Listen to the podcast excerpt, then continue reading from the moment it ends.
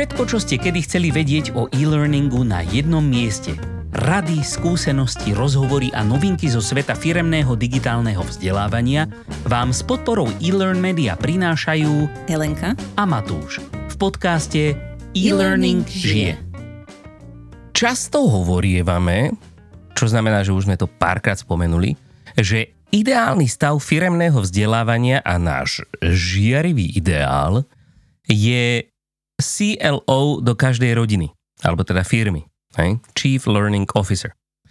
No a že by, sme, že by sme teda chceli ako my vzdelávači, alebo aspoň tí z nás, ktorí pracujú vo väčších firmách, byť tzv. u veľkého C stola. Hej? Tam, kde sedí celá tá slávna C suita a neviem, či sa to, ako sa to generálne vedenie firmy a kde sa teda príjmajú tie strategické rozhodnutia o budúcnosti našej firmy. Lenže miesto pri tomto stole si treba zaslúžiť. A to napríklad tak, že budeme oplieskavať šéfstvu o hlavu dôkazy o tom, akú hodnotu prinášame našej firme. Že nemáme v ruke nič, čo by sme im mohli oplieskavať o hlavu? Tak tu by sme asi mali začať kopať, pretože to vyzerá, že tu niekde bude zakopaný pes. No, ono, na to, aby sme sa mohli oháňať nejakými výsledkami, tak musíme ich najprv mať, tie výsledky, a hneď potom ich aj zmerať. A vy si isto poviete, no veď to je jasné ako facka, veď predsa máme výsledky. No ale ja sa vás potom opýtam, že aké výsledky máte? A vy na to, že no veď však predsa robili sme x kurzov, absolvovalo ich y ľudí s priemerným skóre Z. A ja teda vám na to poviem, že vám vlastne radšej nič nepoviem, lebo som tak trochu smutný. Pretože tieto výsledky nikoho nikam neposunú a rozhodne vám nezabezpečia miesto u onoho stolu s ľuďmi, ktorých joby začínajú na veľké tlačené C. Žiaľ veru, často sa v praxi stretávame s tým, že čo sa merania efektivity vzdelávania týka, tak e, sme povedzme trošičku pozadu za tými čo sú vpredu. Hej? Konkrétne, že síce niečo meriame, ale vlastne ani poriadne nevieme, čo a prečo a, a, na čo, a, a vlastne sa nám ani nechce moc. Mm-hmm. No, ale poďme pekne po poriadku. Začníme tým, že čo vlastne môžeme merať a prečo by sme to mala, merať mali. Tak na to nám poslúžia tzv hodnotiace alebo evaluačné, ak chcete frajeriť pred babami na diskotéke. Alebo pred modely. mužmi. Alebo pred chlapmi na diskotéke. Aj keď chytrá žena nie je úplne vždycky to najvác, respektíve keď frajeríš pred niekým na diskotéke, tak toto nie je tvoj cieľ, aby sme boli presní. Záleží od toho, na akej diskotéke si. Vieš, keď si na diskotéke vzdelávačov, možno, že tam to bude super in. Hlavne po tejto epizóde. No, tak chcem vidieť diskotéku vzdelávačov. No, príďte na kafe, tam bude, dá, dáme DJinu vzdelávačov. Super. No, ale kde som to skončil? Že tieto evaluačné modely, alebo teda hodnotiace modely, um, existuje ich niekoľko. Hej? Ale dnes sa im nebudeme podrobne venovať, na to by sme si mohli urobiť nejakú extra epizódku. Dneska to nie je naša hlavná téma, ale nebojte sa, do popisu tejto epizódky vám pár príkladov nejaké to počteničko o nich prihodíme.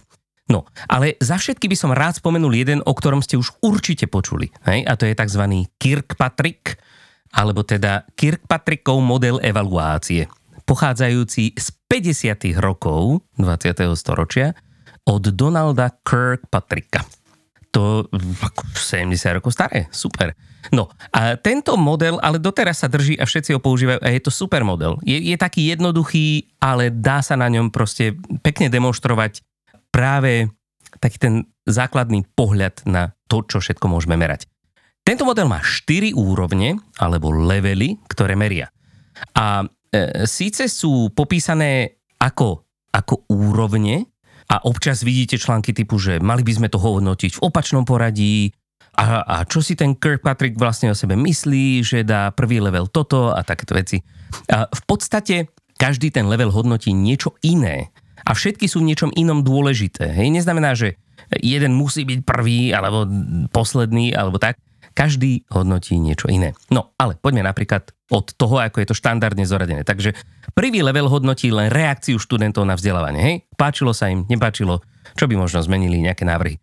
Hej? Toto je vlastne taká akoby marketingová metrika, čím, čo ako nemyslím zle, hej, nechcem povedať, že to nie je dôležité.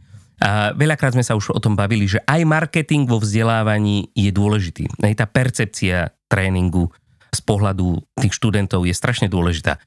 A ale akoby z nášho pohľadu toho, že chceme sa dostať k tomu stolu e, vysnenému, tak je to len taký strašne malinkatý drápeček skutočne užitočných dát o vzdelávaní našich zamestnancov. Potom je tu druhý level, ktorý už hodnotí, čo sme sa vlastne naučili. Hej? Ako sa zlepšili na, naše vedomosti alebo zručnosti. Táto metrika je zase pre zmenu ja som si ju nazval akademická. Hej? To je presne to, ako sú koncipované školy. Učíme sa, vždy na nejaký záverečný test alebo skúšku. A ak sú vedomosti to jediné, o čo nám ide, je to super. Ale nám väčšinou ide vo firemnom vzdelávaní o niečo iné a to je presne to, kde prichádzajú na radu tie ďalšie dva levely kvatrika. Hej? Napríklad tretí level, ten už meria našu schopnosť aplikovať to naučené, hej, teda znalosti alebo zručnosti v praxi. Hej? A tu už sa dostávame niekam, kde to začína byť práve užitočné, táto metrika nám dá dobrú predstavu o tom, či máme správne nastavené vzdelávanie z hľadiska práve tej aplikovateľnosti alebo uvediteľnosti do praxe. Lebo to žiaľ tiež nie je samozrejmosťou. Častokrát je medzi vzdelávaním a praxou taká medzera, a to či už časová alebo koncepčná, že, že akoby človek e, buď zabudne, čo sa naučil, než sa konečne k tomu dostane v praxi, alebo je jeho pracovné prostredie natoľko odlišné od toho vzdelávacieho, že jednoducho nemôže v rovnakej podobe prakticky aplikovať to, čo sa naučil. Hej?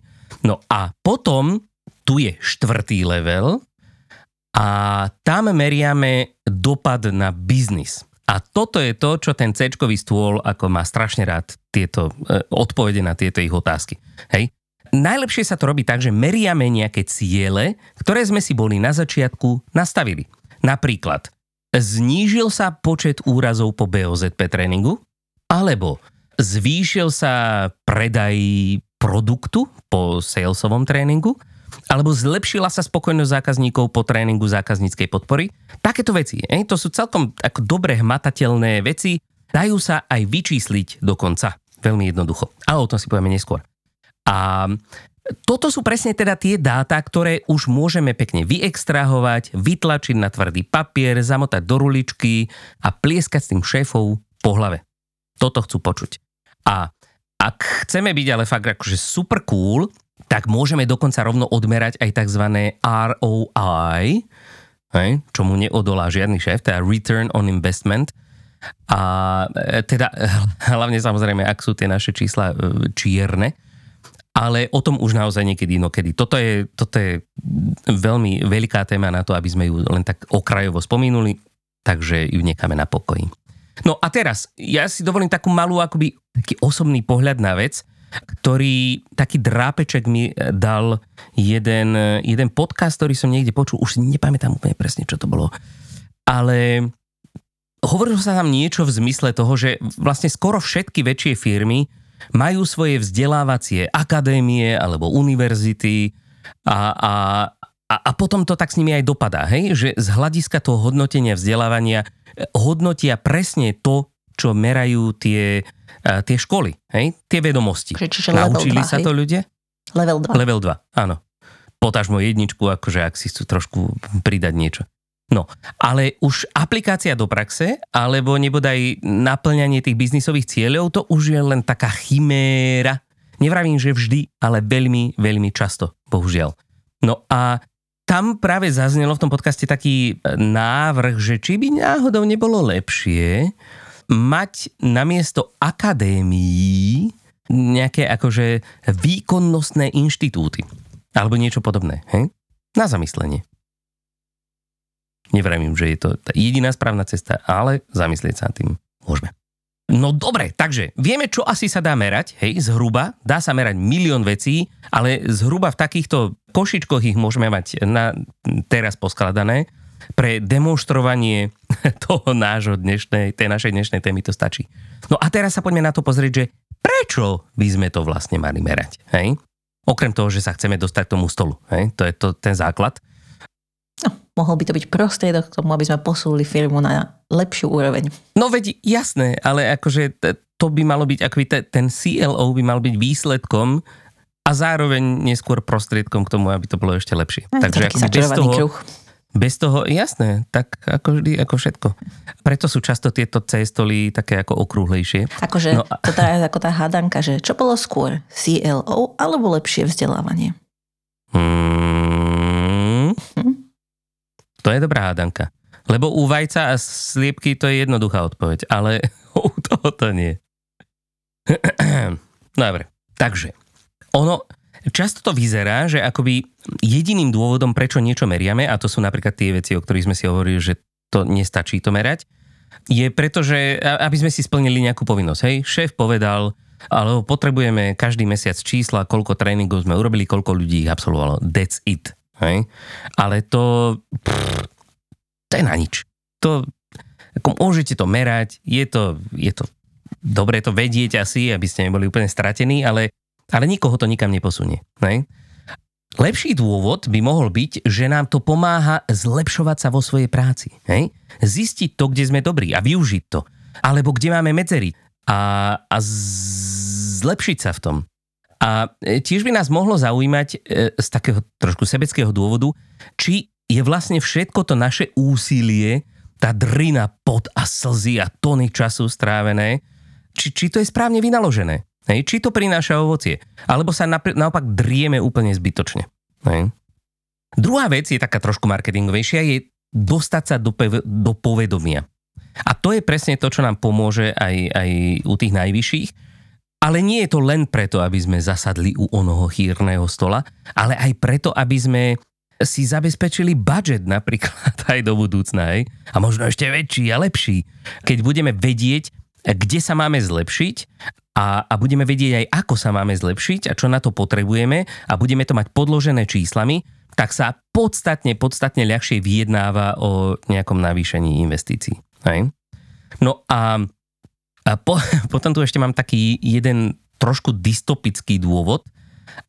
Ono je celkom pravdepodobné, že onedlho už to bude nutnosť, to meranie. Hej?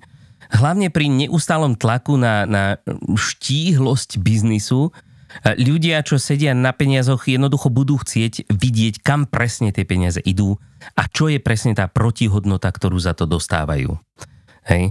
A pochybujem, že počet účastníkov kurzu je dostatočná por- protihodnota. Hm. No, ale aby ste si nemysleli, že to takto vidím len ja, tak uh, aj Donald Taylor, ktorého sme tu mimochodom spomínali v minulú epizódku v súvislosti s um, konferenciou Learning Technologies, ktorej tak nejak predseda, prezidentuje, neviem, jak to nazvať. Majú pod svojimi krídlami. Dobre, majú pod svojimi krídlami. A, a ktorý tiež organizuje každoročne eh, tzv. Global Sentiment Survey, o ktorom sme zase hovorili s Braňom Frkom, keď sme sa bavili o trendoch, tak pri analyzovaní tej tohoročnej Global Sentiment Survey dal ako hlavný takeaway The return of the data. Návrat dát.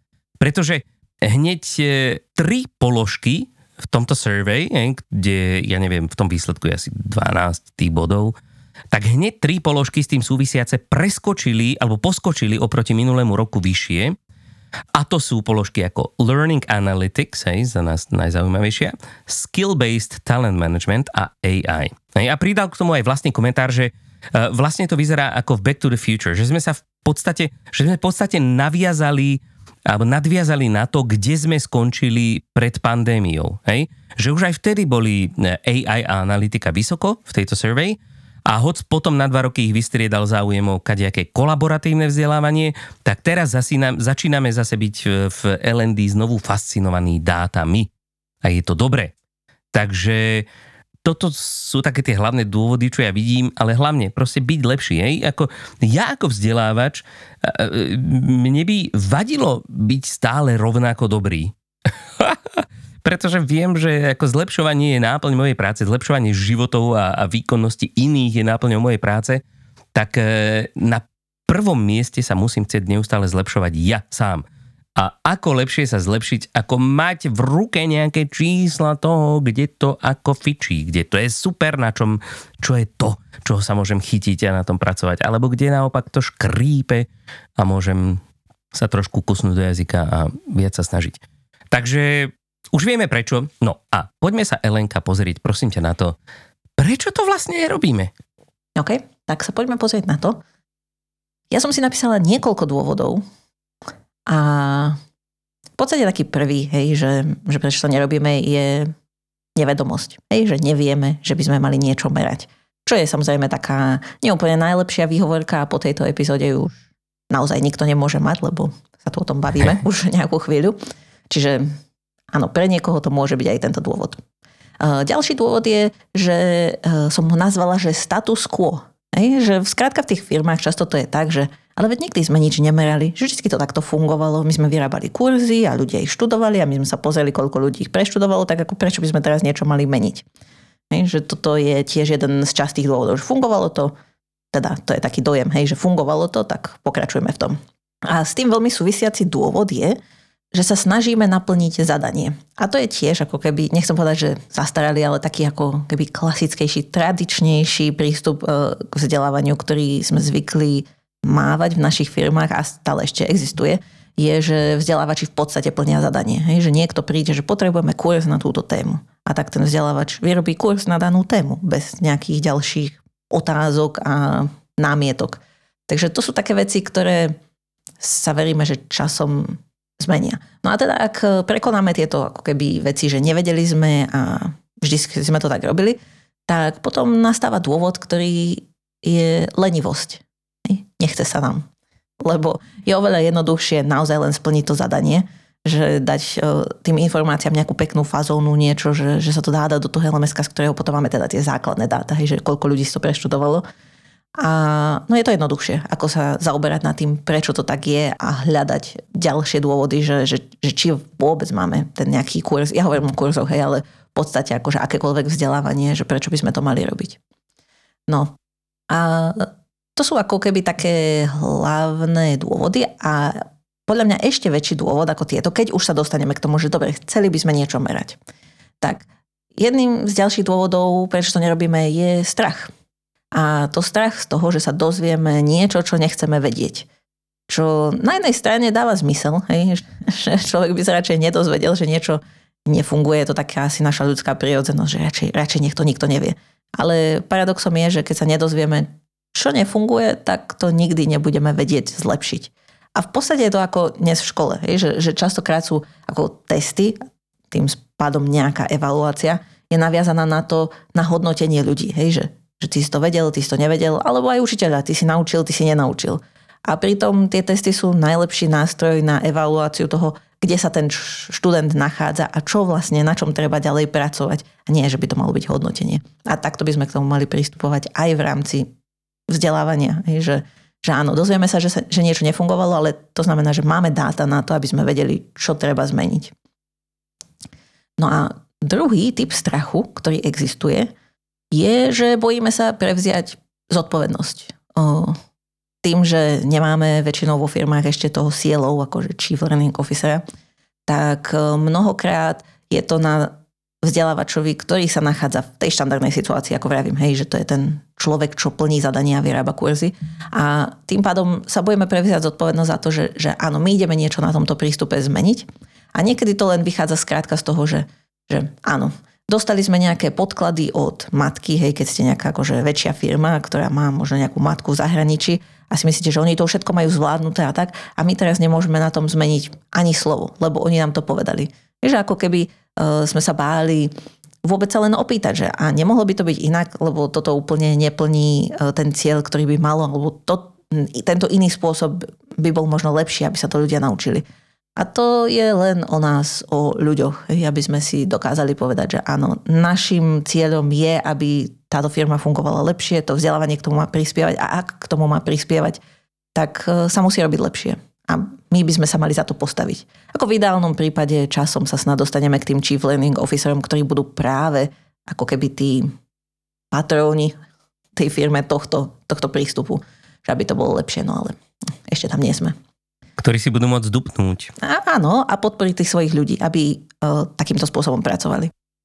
No a potom tu mám už len posledné dva dôvody, ak by náhodou nebolo dosť, ale tak verím, že všetci, čo nás počúvajú, sa to snažia robiť dobre, hej. Ale ak náhodou no, nerobíte a chceli by ste, tak e, je dosť možné, že niektorý z týchto dôvodov vás osloví a možno sa nad ním zamyslíte.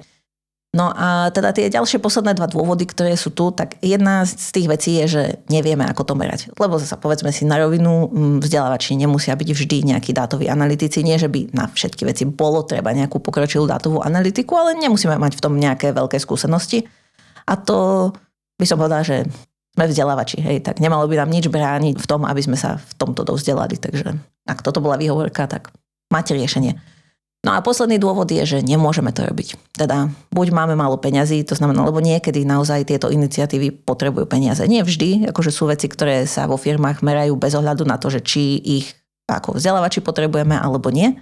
Ale sú veci, ktoré možno by ste chceli merať, čo sa nemerajú a niekedy na to treba peniaze a nejakú podporu od vedenia a nie to musíte dostať. Takže áno, s týmto sa nedá nič moc zrobiť, ako naozaj sa snažiť presvedčiť tých správnych ľudí alebo nájsť, nájsť tie peniaze na správnom mieste. Alebo si nejakým spôsobom dokázať vyargumentovať, že keď investujeme toľko to peňazí do toho merania, tak zistíme, koľko peňazí nám vráti to vzdelávanie a vieme ušetriť na iných miestach. No ale samozrejme, nie je to jednoduché. Takže... Ale podľa mňa v každej firme sa niečo meria. Minimálne akoby čo sa týka takový toho core biznisu, hej, aj keď mm-hmm. back office alebo vzdelávanie špecificky sa nemeria, tak niečo sa určite meria, pretože však podľa toho sa musí nastavovať fungovanie tej firmy. Takže niekedy stačí akoby sa len tak ako porozprávať s ľuďmi v iných oblastiach alebo poprosiť niekoho vyššie postaveného, aby sa porozprával, že, že jednoducho, aby to vzdelávanie prinášalo hodnotu, tak e, všetkým to prospeje, keď sa budeme, si budeme navzájom zdieľať dáta. Lebo neverím tomu, že by sa nič nemeralo. Určite sa meria, akurát sa neveria vzdelávanie špecificky. Hej, no. ako taký ten, uh, tie dôležité veci, ktoré sú dôležité pre firmu, tak tie sa určite merajú. Že možno je to iba o takom nejakom kreatívnom spôsobe, ako to napojiť na to vzdelávanie, že ako zistiť, že to vzdelávanie by mohlo mať na tento daný ukazovateľ vplyv. Čo samozrejme nie je to tak, že iba vzdelávanie má vplyv na daný ukazovateľ, má to veľa vecí, takže no, ako je to samozrejme zložitejšia téma, ako si to všetko nastaviť, ale teda v situácii, že nemáte peniaze, tak možno nejaký existujúci ukazovateľ, ktorý niekto meria, tak e, vám môže pomôcť aj v tom lepšom nastavení a odmeraní daného vzdelávania. Presne, no dobre, tak aby sme len nehovorili o tom, čo všetko sa nedá a, a nechce a neviem čo, tak e, skúsme dať aj nejaké, nejaké how-to e, pre ľudí, alebo nejaké príklady toho, čo by sa dalo robiť, aby sme sa posunuli v tejto veci. Keď je povedzme náš hlavný dôvod, že ako nevieme vlastne, čo máme robiť. Ako, nie je to úplne nejaká objektívna prekážka, len zatiaľ sme sa tým nejak moc nezapodívali, alebo len tak veľmi povrchne a zdalo sa nám to komplikované, tak sme to nechali tak. No, ja by som povedala, že mm, ako taká, taký ten komplexný proces merania, tomu sa až teraz tak nebudeme venovať, ale to, čo je také veľmi viditeľné a čo možno veľa ľudí odradí alebo zastaví, hej, že nevieme, že ako by sme to mali robiť, tak je to úvodné nastavenie cieľa. A keď si povieme, že, že, že chceli by sme ísť tým štvrtým levelom, hej, čo si spomínal v tom Kirkpatrickovi, že skrátka, aby sa zmenil nejaký biznisový ukazovateľ alebo nejaký ukazovateľ v tom reálnom svete, nejaký dopad na firmu a na svet, tak e, tam tiež niekedy máme problém si takýto cieľ nájsť. Hej, tak ja som si tak ako povedala, že, že z toho konca, ako my väčšinou začíname, že dostaneme nejakú tému, takže či sa tam dá nájsť nejaký ten cieľ. A tie témy podľa mňa e, sú, keď si zoberieme compliance, tak to je podľa mňa úplne najjednoduchšie. Že síce to väčšinou bývajú práve tie povinné kurzy, kde ten ukazovateľ je, že, že potrebujeme, aby si to títo ľudia preštudovali, aby sme potom, keby sa niečo stali, neboli za to zodpovednými. A ak toto je metrika, ktorú chcete mať vo firme, ako nie je to úplne taký ten ideálny svet, tak v tom prípade naozaj postačí aj zmerať, že kto si to preštudoval. a máte tie veci. No ale ak by sme sa chceli teda posunúť do toho ďalšieho levelu, tak napríklad ako si aj ty ma tu už spomínal, BOZP. Hej, tam je to veľmi jednoduché. Tam určite sa merajú úrazy, určite sa meria, kto zomrel, určite sa meria výpadok um, nejakej produktivity, hej, že ak je to napríklad nejaká fabrika, hej, že musela zastaviť stroje na toľko a toľko času a z toho sa dá veľmi jednoducho odvodiť, koľko peňazí za ten čas stratila kvôli nejakému úrazu. Čiže toto sú veci, ktoré sa určite merajú a dá sa to porovnať to číslo, aké to bolo, dajme tomu minulý rok, aké je to potom vzdelávaní po nejakom období. Takže to by sme aj ideálne chceli minimalizovať na nulu, ale minimálne zmen- zmenšiť. Potom tu máme tému ako pranie špinavých peňazí. Tak aj na toto má v podstate banka vyhodnocovacie mechanizmy, pretože to zo zákona musí sledovať. To znamená, že, že ak zistí, že cez ňu boli preprané nejaké peniaze, tak vie si povedať, že koľko to bolo, takisto vie povedať, že koľko ľudí sa odhalilo a rôzne iné takéto ďalšie mechanizmy tá banka naozaj má, lebo toto sú veci, ktoré sledovať musí. Ak niečo nesledovala správne, tak minimálne sa dá pozrieť na to, že, že akú pokutu dostala za prípadné porušenia, neodhalenia alebo čokoľvek. Čiže aj toto sú vlastne čísla, ktoré sa dajú minimalizovať a to je to, čo by tá banka chcela, si myslím, že aby sa cez ňu neprali špinavé peniaze. No a potom napríklad informačná bezpečnosť tiež jedna taká štandardná compliance téma, tak e, to často dokonca aj firmy robia, že keď majú problém s tým, že ľudia otvárajú nebezpečné maily, tak im pošlú taký akože alošný nebezpečný mail a pozrieť sa, že koľko ľudí to naozaj otvorí. A toto je tiež veľmi jednoduché spraviť, jednoduché odmerať, ako sa to zmenilo po nejakej vzdelávacej intervencii. Takže to by som povedala, že tieto compliance veci sú tie, ktoré firma zvyčajne meria a tým pádom sa ľahšie na ne dá ako tento merateľný cieľ aj nájsť a potom aj odsledovať. No a potom sú klasické ďalšie kurzy, hej, ktoré zvykneme robievať, sú nejaké produktové, tak tam môže ísť síce o zvýšenie nejakej vedomosti o danom produkte, ale to by malo smerovať k tomu, že ja neviem, ten obchodník predá toho viac, alebo je to lepšie odkomunikovať, alebo že je zákazník spokojnejší. Čiže vždy existujú veci, ktoré teda tak by to malo byť. Že keď ľudí nie, na niečo vzdelávate, tak malo by to nejak prispievať k celkovému tomu biznisu a keď sa nad tým zamyslíte, tak a poviete si viackrát, že OK, a že prečo to robíme? A prečo? A prečo, tak možno sa nakoniec dostanete k takémuto cieľu.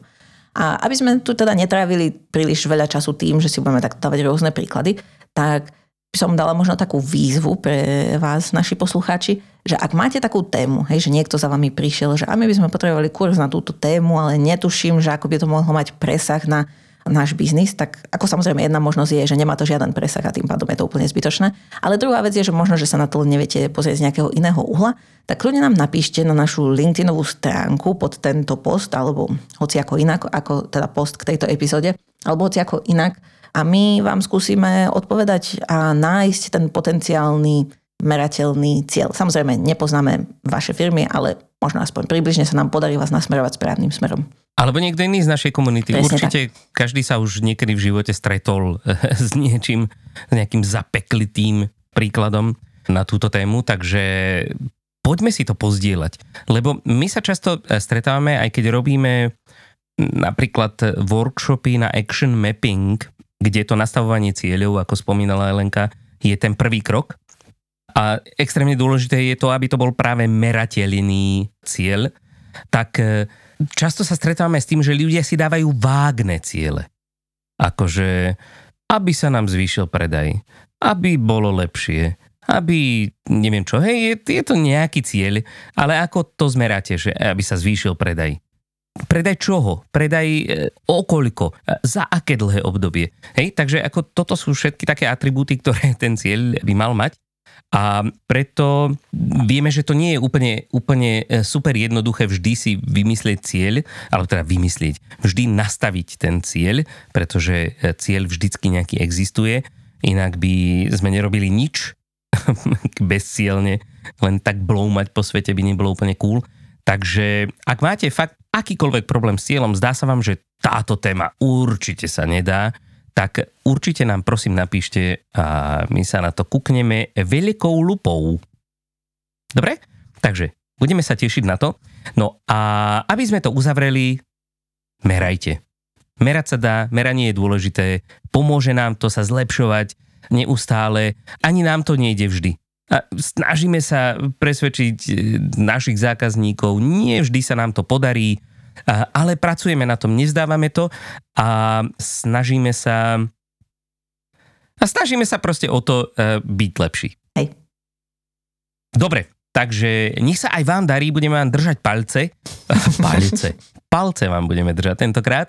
A všetky zdroje, z ktorých sme čerpali, tak samozrejme nájdete v eh, popise epizódy na našej stránke elearnmedia.sk lomka podcast a nás nájdete na LinkedIne, napríklad na stránke e-learning žije alebo na našich osobných profiloch a to je asi tak všetko a stretneme sa s vami už o dva týždne a do tej doby sa majte krásne.